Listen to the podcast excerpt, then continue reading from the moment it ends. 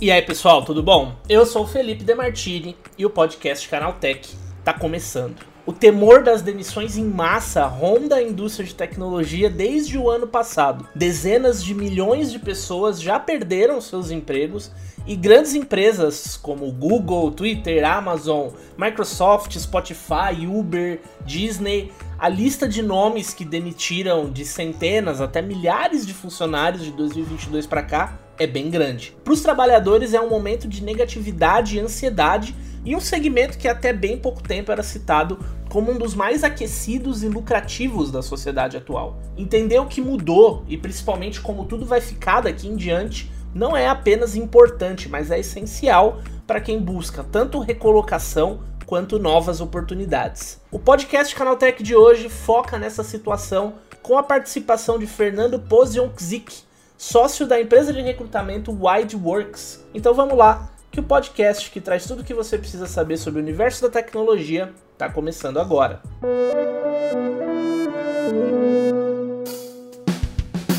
Sejam todos bem-vindos e bem-vindas ao podcast Canaltech o programa que traz tudo o que você precisa saber sobre o mundo da tecnologia. Não se esquece de seguir a gente aí no seu aplicativo preferido, assim você recebe os episódios novos assim que eles forem publicados. Não esquece também de deixar uma avaliação pra gente por lá, assim a gente consegue melhorar sempre o trabalho por aqui.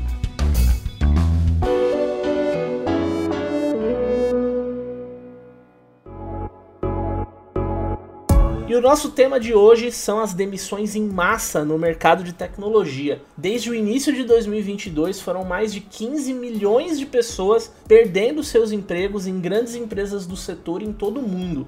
A maior parte das dispensas aconteceu no segundo semestre do ano passado, mas esse movimento seguiu 2023 adentro, atingiu inclusive o Brasil. Aqui também, centenas de milhares de pessoas perderam os seus empregos. Google, Twitter, Microsoft, Spotify, Uber, Amazon e Meta estão entre os muitos nomes que mandaram desde dezenas ou centenas até milhares de seus trabalhadores embora. É um cenário de muita negatividade e ansiedade para uma indústria que era considerada como uma das mais lucrativas e promissoras do mundo até bem pouco tempo. E aí, diante de tudo isso, fica a pergunta: ainda vale a pena trabalhar no mercado de TI? O que essas demissões em massa significam para o setor e o que os profissionais tenham sido mandados embora recentemente ou não devem esperar daqui em diante. A gente recebe no podcast Canatech de hoje o Fernando Pozionkzik, sócio da recrutadora WideWorks, para tentar responder alguma dessas perguntas. Então vamos lá, que o programa que traz tudo o que você precisa saber sobre tecnologia está começando.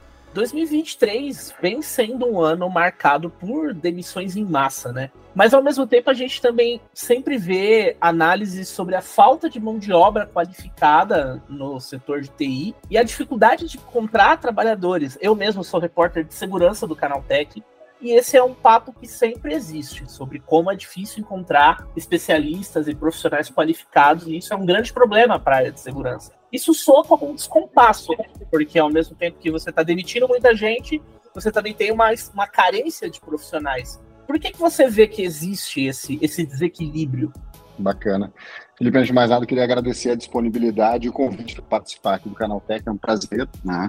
E eu começaria, na verdade, fazendo uma, uma colocação um pouco mais generalista e acho que muito mais do ponto de vista antropológico. Né? Eu vejo o mercado de trabalho como um mundo de oferta e demanda. Não dá para dizer que é uma bolsa de valores, mas a, o mindset e a lógica ele é muito parecido. Né? Como na bolsa de valores a gente tem, por exemplo, empresas que em determinado momento elas têm um ramp-up, um crescimento, né? e obviamente nesse crescimento ela é valorizada né? E por consequência, enfim, as pessoas que forem comprar efetivamente ali vão ter que pagar mais, né? Acontece também um recrudescimento ao longo do tempo, né? E isso é um fenômeno que acontece nas diferentes frentes, né? É, eu sou um pouco mais antigo nesse negócio aqui, Felipe, eu tô há 15 anos já trabalhando com recrutamento executivo, né? E esse fenômeno das áreas aquecidas, ele é um fenômeno muito comum, né? Quer dizer, por alguma circunstância num determinado momento, existe um arrefecimento muito grande para uma determinada área. Eu não sei se tu vai te lembrar, Felipe, mas se a gente pegar há anos atrás, lá na década, sei lá, vamos dizer ali por 2010,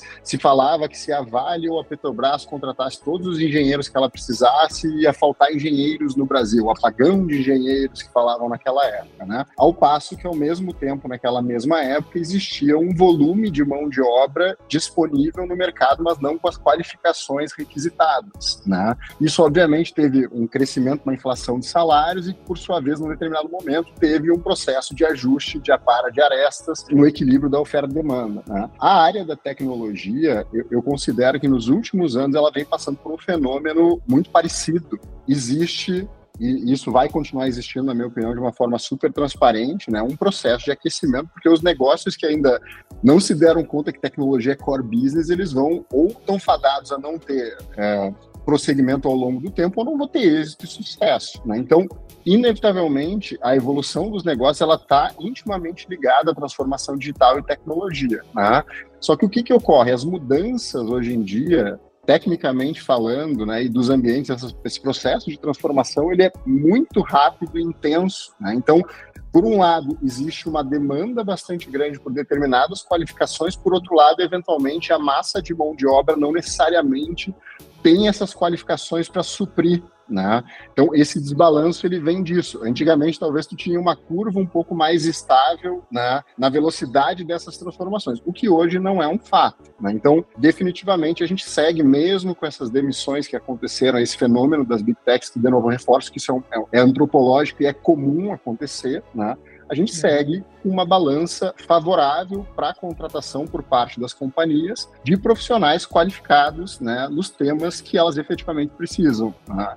Então, é, o primeiro ponto é realmente o equilíbrio, primeiro, de oferta e demanda e também da qualificação. E diante desse cenário, antes da gente voltar a falar em qualificação, que eu acho que é o vai ser acabar sendo o ponto principal aqui, é todo funcionário que é atingido por um layoff fica assustado, fica desmotivado, Principalmente numa situação dessa, em que tem uh, centenas e milhares de pessoas no mundo sendo demitidas todas meio que juntas, assim. Como que uma empresa, uh, tanto no âmbito pessoal, como que o funcionário demitido consegue lidar com essa desmotivação, esse susto, essa tristeza de ter sido parte de um layoff, e como que uma empresa também pode se preparar para receber um funcionário que vem de um cenário desse tipo, caso ele consiga uma recolocação ali uma ótima pergunta, Felipe. Sob o ponto de vista do profissional, falando especificamente de tecnologia, eu confesso que isso é um fato novo para a maioria dos profissionais, né? Eu não sei se tu está lembrado, mas no passado recente também, a gente vivia um cenário, eu aqui nos meus processos, onde os profissionais chegavam na circunstância de dizer aonde eles queriam trabalhar e por quanto, assim, era quase uma dinâmica, na minha visão, de pirâmide invertida, assim, é o, é o profissional que faz a empresa se moldar a ele, né, e não o inverso. Esse é o cenário claríssimo aí de desbalanceamento de oferta e demanda. Quer dizer, tem muito mais oferta, na verdade, pouca oferta de profissionais e uma alta demanda de profissionais. A maioria desses profissionais impactados pelos layoffs dentro do ambiente tech, eles são novos nesse tema, né? o que é diferente em outras áreas. E não há dúvida que isso é um fato de impacto em todas as frentes, do ponto de vista psicológico, enfim, tudo quanto é coisa. Né? Mas eu realmente acredito né, do limão uma limonada. Eu acho que é uma forma, talvez é uma experiência né, que o profissional que souber e tiver condições de digerir esse tema, ele tem como sair muito mais fortalecido né, para os demais desafios. Né? Quer queira, quer não, o mercado executivo, o mercado de trabalho, ele é um mercado, como é que eu vou dizer assim, muito pontual, orientado a resultados, né? E, obviamente, existe humanização disso, mas no final do dia, se as companhias não vão bem, elas precisam fazer alguma coisa. Isso não está intimamente ligado à capacidade do profissional, né? De fazer as suas entregas. Tem, às vezes, coisas muito mais, de cenário muito maior que não competem, talvez, ao profissional, né? Por outro lado, as empresas, na minha visão, numa circunstância como essa, né, elas se beneficiam, né? Por quê, Felipe? A gente teve realmente nesse processo de descasamento de oferta e demanda, o que acontece de uma forma muito clara é a inflação. Então, por exemplo, o profissional que numa circunstância normal ele ganhava X quando não existe esse profissional, uma empresa, para poder ter o profissional, vai pagar X mais 2 ou X mais 3, né? E isso, às vezes, inflaciona, né? Então, o que, que as empresas, em circunstâncias como essa, costumam fazer? Elas, obviamente, primeiro, têm um pouco mais de austeridade do ponto de vista financeiro nas suas contratações, né? E, obviamente, também colocam um grau de rigor maior dentro dos seus processos. Né? Quer dizer, antes, quando eu tinha, sei lá, dois candidatos potenciais para uma vaga, eu passo a ter dez, quer dizer, puta, aumenta estatisticamente cinco vezes. Né? É lógico, as empresas elas têm essa oportunidade, mas ao mesmo tempo também elas precisam ter um entendimento do cenário do mercado para conseguir. Né? Eu acho que o sonho de toda empresa, especificamente tecnologia, e que deve, na minha visão, ao longo do tempo, cada vez mais conversar com a, com a estratégia de carreira carreira dos profissionais são relações longevas, né, Felipe? Que isso é uma coisa também que é difícil em tecnologia. Assim, eu fico impressionado. Eu recruto para tecnologia, eu sou engenheiro de formação, né, e recruto também para a área de operações. É, uma pessoa que trabalhe três anos em core business de tecnologia numa empresa é, é considerado um tempo muito grande, né? Eu realmente acredito que para a pessoa, obviamente, não que ela não possa contribuir, mas para poder ter realmente um grau de contribuição e de entendimento da cultura fora do, do, do bit do byte, tem que ter ciclos um pouco mais consistentes, né? Então, assim, eu acho que a forma da relação, ela tende a evoluir e a mudar. Quer dizer, as empresas vão buscar a gente com o DNA mais parecido com o dela, dentro da remuneração melhor do que for possível, né? E alguém, talvez, com uma visão de médio e longo prazo, né? Mas, assim, eu tenho bastante convicção, né, que o mercado ele vai seguir contratando bastante gente de tecnologia, que as pessoas impactadas pelo layoff vão ter um aprendizado a duras penas, né, um aprendizado chato, né, mas eu acho que é aquela história, assim, é a regra do jogo, né, acho que quem não passou por isso um dia no mundo corporativo tem que dar graças a Deus, né, porque é a uhum. realidade, isso acontece com todo mundo dia a dia, né? E aí, voltando para essa questão uh, das necessidades das empresas e dessa questão do descompasso que nós falamos, uma pessoa, quando ela é demitida, o primeiro instinto, o primeiro, a primeira reação dela é já ir procurar emprego, já tentar conseguir uma recolocação, porque as contas vêm, os boletos têm que ser pagos, né? É, mas nesse aspecto de recolocação, no que, que um profissional demitido em um layoff desses precisa se focar? O que, que o mercado vai exigir dele nessa nova condição? A principal dica que eu dou, Felipe, é, ela é muito mais. É, a gente fala às vezes do porta para fora e do porta para dentro. Né? Se eu puder dar uma sugestão né, para quem passa nisso, a primeira coisa é que a pessoa tente ser cada vez mais ao longo da sua trajetória dona da sua carreira. Né? Obviamente que a água ela bate, a gente tem essa situação de boletos e, e o processo da demissão ele gera uma instabilidade emocional maior. Né? Só que se a pessoa não tiver condições, eventualmente pela circunstância, de fazer uma reflexão do que ela quer para a vida dela profissional, existe uma chance importante é, de um equívoco de escolha, né? E daí daqui a pouco isso em curto, médio espaço de tempo está acontecendo novamente. Tá? Então a primeira sugestão que eu dou, né, para quem está passando por isso, seja num momento de layoff ou seja em algum momento da sua carreira, repito, assim, isso acontece dia a dia em todas as áreas, né? E vai continuar acontecendo, é a regra do jogo, que a pessoa se dê ao luxo de fazer uma reflexão do que ela quer para a vida dela, né? Que tipo de coisa ela sabe fazer bem, aonde ela conseguiria ter uma, uma sinergia, né? Eu brinco que o processo de seleção, na minha visão, ele é um processo de dois lados, né? O profissional escolhe a empresa e a empresa escolhe o profissional. O ruim é quando existe um lado só que é o profissional que escolhe a empresa, e também, da mesma forma, é muito ruim quando só a empresa escolhe o profissional. Então, a primeira dica é que o profissional respire um pouco, pode durar um dia, pode durar dois, pode durar uma semana, né? E tire uma conclusão do que, que ele quer para a vida dele, né? E, de novo, é, sei que vem a questão das despesas, boletos, etc., mas assim eu tenho bastante convicção que o ecossistema de tecnologia ele ainda é um ecossistema bem aquecido, né? E é muito melhor que, sei lá, daqui a pouco tome um pouquinho mais de tempo, mas que seja uma decisão de carreira consistente, né? Eu sempre brinco aqui na minha vida, eu não conheço pessoas que têm certeza absoluta que o que ela faz ou fazem, né, é o que elas mais gostam, né? Na minha vida, pelo menos na minha vivência profissional, o que eu vejo é que as pessoas acabam excluindo o que elas não gostam, né? Tipo, ah, isso eu já fiz e eu vi que não é para mim, né? Então, dentro desse processo de autoconhecimento, dessa reflexão, é que a pessoa pelo menos tenha ciência do que ela não gosta de fazer. Né? Não vá para isso, né? Então, esse é o primeiro passo. Um segundo passo, né, só para finalizar um pouquinho aqui, né, e eu acho que aí o mercado de tecnologia ele já é muito para frente disso, é assim, o profissional de tecnologia ele precisa se oxigenar tecnicamente e do que está acontecendo no mundo cada vez em ciclos menores, né? Então, assim, Se a pessoa está passando por isso, a primeira coisa que ela tem que pensar é o que, que dentro do plano de carreira dela ela pode fazer para estar o mais oxigenado, mais vanguardista, tecnicamente falando, para chamar a atenção das empresas. Né? Então, eu diria que essas são as duas primeiras reflexões, e depois disso, obviamente, um trabalho de ir para o mercado, que também é um aspecto interessante, Felipe. O profissional de tecnologia, ele não está acostumado a ele aí atrás. Né? Até há pouco tempo atrás, era, eu tive uma situação bem interessante, só título de curiosidade, que eu falei com um profissional que eu estava tentando abordar ele por LinkedIn, sem brincadeira, acho que fazia 30 dias que eu mandava mensagem, ele sempre era uma, uma coisa difícil de falar, e quando eu conversei com ele, é, ele foi até, assim, óbvio, tudo super educado, mas com um determinado grau assim, de soberba, dizendo que ele recebe, em média, recebia cinco contatos como o meu por dia no LinkedIn. Então, tu imagina né, como é que é o mindset de alguém que está sendo bombardeado pelo mercado quando chega num determinado momento, tu vê a vaca ficando magra, né, e ao mesmo tempo que a vaca está magra, ainda pode ser impactado por um layoff. Caramba, como é que eu faço isso? Né? Mas, enfim, depois dessa reflexão, a dinâmica ir atrás do que realmente pode brilhar os teus olhos. E atrás é fazer conexões, é, enfim, se relacionar com as empresas, com intermediadores, como é o caso, por exemplo, de consultorias como a minha. E aí, é só a pergunta que abre o nosso papo, que é o título do, do seu artigo, né? Que é ainda vale a pena trabalhar no mercado de TI. Isso meio que já está respondido pelo nosso papo aqui. Mas quais são os setores que estão mais aquecidos agora? Lá no começo você falou que existe aquecimento, existem setores que esfriam. Hoje, aonde que é que está a coisa mais quente, que tem mais vaga aberta, ou as tendências? Se alguém quiser rumar para o lado da vanguarda, para onde que ela tem que apontar? Vamos lá, assim, eu separaria, na verdade, em duas frentes. Assim, primeiro, um reflexo aqui muito claro só do que eu tinha comentado, Felipe. Para mim, tecnologia, tech, é core business hoje em qualquer tipo de negócio. Na indústria, se ela não é tech, se ela não tem um ambiente digital por trás, ela vai ficar para trás. Tá? Mas partindo de um pressuposto do ecossistema do negócio, eu faço sempre uma separação do que, de fato, o produto final ele é único e exclusivamente de tecnologia, empresas core business tech, e empresas não de core business tech. Tá?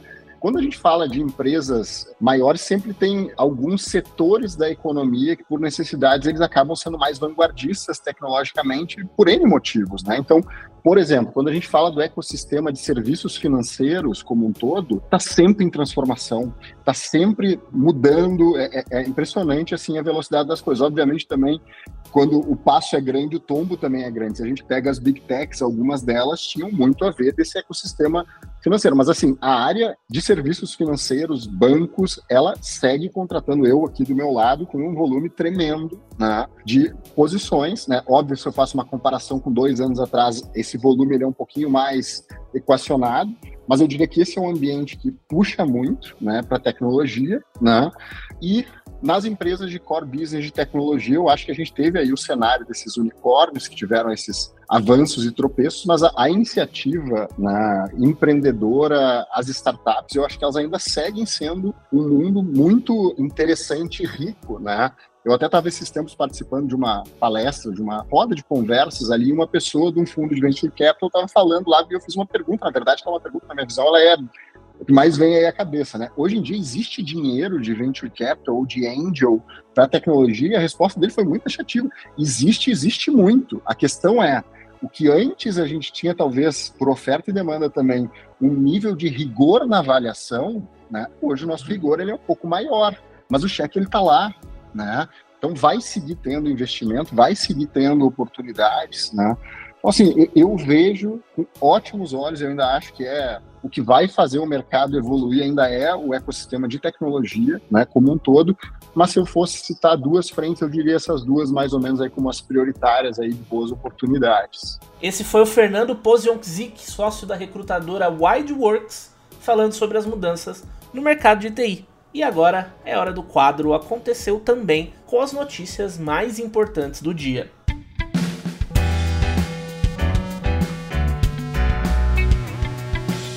Chega a hora de ficar antenado com os principais assuntos do dia no setor de tecnologia e inovação. O Google Bard finalmente chegou ao Brasil.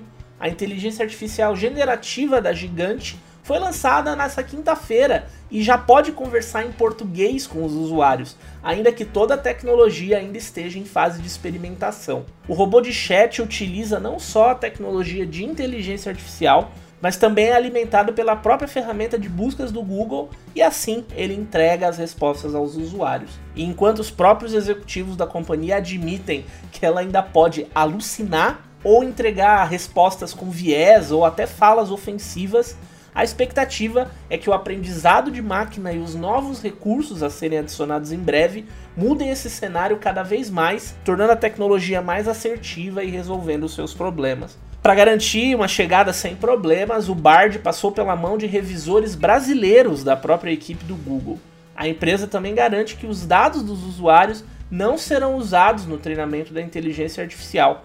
Esse, inclusive, é o assunto de um processo que está correndo lá nos Estados Unidos com o escritório de advocacia afirmando que a empresa está violando a privacidade dos usuários. O Google negou, afirmando utilizar apenas dados públicos no desenvolvimento das suas tecnologias. Se você quiser acessar a nova inteligência artificial do Google, é só acessar o site oficial em bard.google.com. B-A-R-D.google com dois. A primeira versão beta do iOS 17 foi liberada nessa quinta-feira para os interessados em participar dos testes. Com ela vem também algumas novidades apresentadas pela Apple durante o WWDC desse ano, com os usuários de iPhone e iPad já podendo ter um acesso antecipado. A atualização está sendo distribuída de forma gradativa para os chamados testadores comuns, usuários que não fazem parte de equipes de desenvolvimento de software, mas que ainda assim gostam de receber as novidades antes de todo mundo. Só que isso, claro, acompanha a ideia de que eles estão usando uma versão ainda em desenvolvimento do sistema operacional. Além dos recursos novos, vem também a chance de travamentos e instabilidades. Entre as novidades do iOS 17 estão mudanças na exibição de contatos na tela e um novo modo de espera, que permite exibir informações na tela bloqueada como se ela fosse um rádio relógio. Um recurso de compartilhamento de informações pessoais e widgets interativos também faz parte do pacote, que deve ser liberado a todos os usuários até o final deste ano. A Microsoft emitiu um alerta sobre uma vulnerabilidade de segurança no Windows e nos aplicativos do pacote Office. Ela vem sendo usada em ataques contra usuários. O foco está na espionagem governamental, principalmente contra alvos políticos, principalmente participantes de uma conferência da OTAN que acontece nessa semana na Lituânia. A brecha permite que um cybercriminoso execute códigos remotamente nos computadores atingidos, e ela vem sendo usada para disseminar vírus de acesso remoto para roubo de dados ou ransomware. O ataque acontece por e-mail com um suposto convite para a conferência da OTAN sendo enviado a indivíduos ligados a uma organização ucraniana de proteção dos interesses e da cultura do país. O grupo cybercriminoso responsável por essa operação teria ligações com a Rússia e já é velho conhecido no cenário de ameaças. A falha do tipo Zero Day, daquelas que começam a ser exploradas antes mesmo de se tornarem conhecidas pelos desenvolvedores. E para piorar as coisas, ainda não tem uma correção disponível para ela. A Microsoft disse que já está trabalhando em atualizações para o Windows e para o Office, elas devem ser liberadas nas próximas semanas, mas até lá tem métodos de mitigação indicados para os usuários que quiserem ampliar a proteção contra esses ataques. Essas indicações estão na minha reportagem lá no canal Tech, dá uma olhadinha.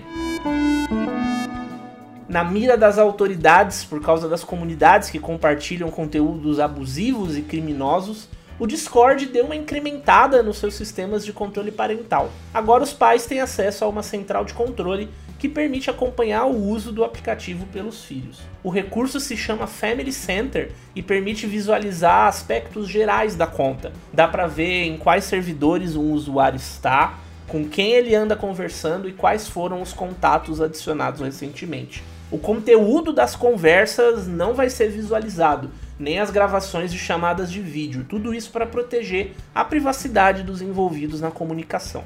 O recurso já está disponível, mas precisa ser ativado manualmente a partir da leitura de um QR Code que é gerado no aplicativo do filho. Na sequência, a atividade pode ser monitorada pela conta dos pais do Discord, com dados disponíveis sempre em relação aos últimos 7 dias de uso a partir da conexão entre os perfis saiu a lista de indicados ao Emmy 2023, o maior prêmio da indústria da televisão, e a briga tá muito boa. A HBO dominou a lista. Succession e The Last of Us foram as mais indicadas, e entre categorias técnicas e principais são mais de 50 nominações aí na soma. A lista completa de indicados você confere lá no canal Tech. Mas como o final de semana tá chegando, eu imaginei que você ia querer uma indicação de algo novo para assistir. Então aqui vão os nomes que concorrem à melhor série do ano e tá muito difícil escolher. A premiação do Emmy se divide em duas, de acordo com o gênero da produção, e os indicados à melhor série de comédia são Abbott Elementary, O Urso, Vandinha, Barry, The Marvelous Miss Maisel, Only Murders in the Building, Jury Duty e a minha preferida particular, Ted Lasso.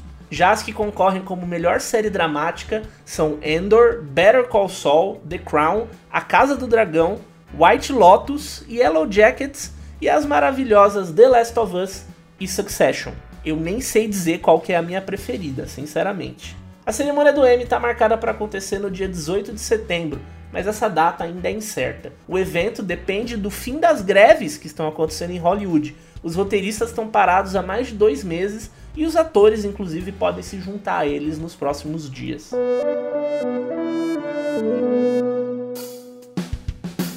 Com essas notícias, o podcast Canaltech de hoje vai chegando ao fim. Não se esqueça de seguir a gente e deixar uma avaliação no seu aplicativo preferido. O programa vai ao ar de terça a sábado. Sempre tem um episódio novo logo de manhã cedinho para você tomar o seu café da manhã bem informado. Aos domingos tem também o Vale o Play, o nosso podcast de entretenimento. Esse episódio foi roteirizado e apresentado por mim, Felipe Demartini, e a edição é da Natália Improta. O programa também contou com reportagens de Durval Ramos, André Laurenti Magalhães, Felipe Demartini e Igor Almenara. A revisão do áudio é da dupla Gabriel Rime e Samuel Oliveira, com trilha sonora de Guilherme Zomer. E a capa desse programa foi feita pelo Eric Teixeira. Eu vou ficando por aqui, mas amanhã eu volto com mais notícias e entrevistas do universo da tecnologia. Até lá, tchau, tchau.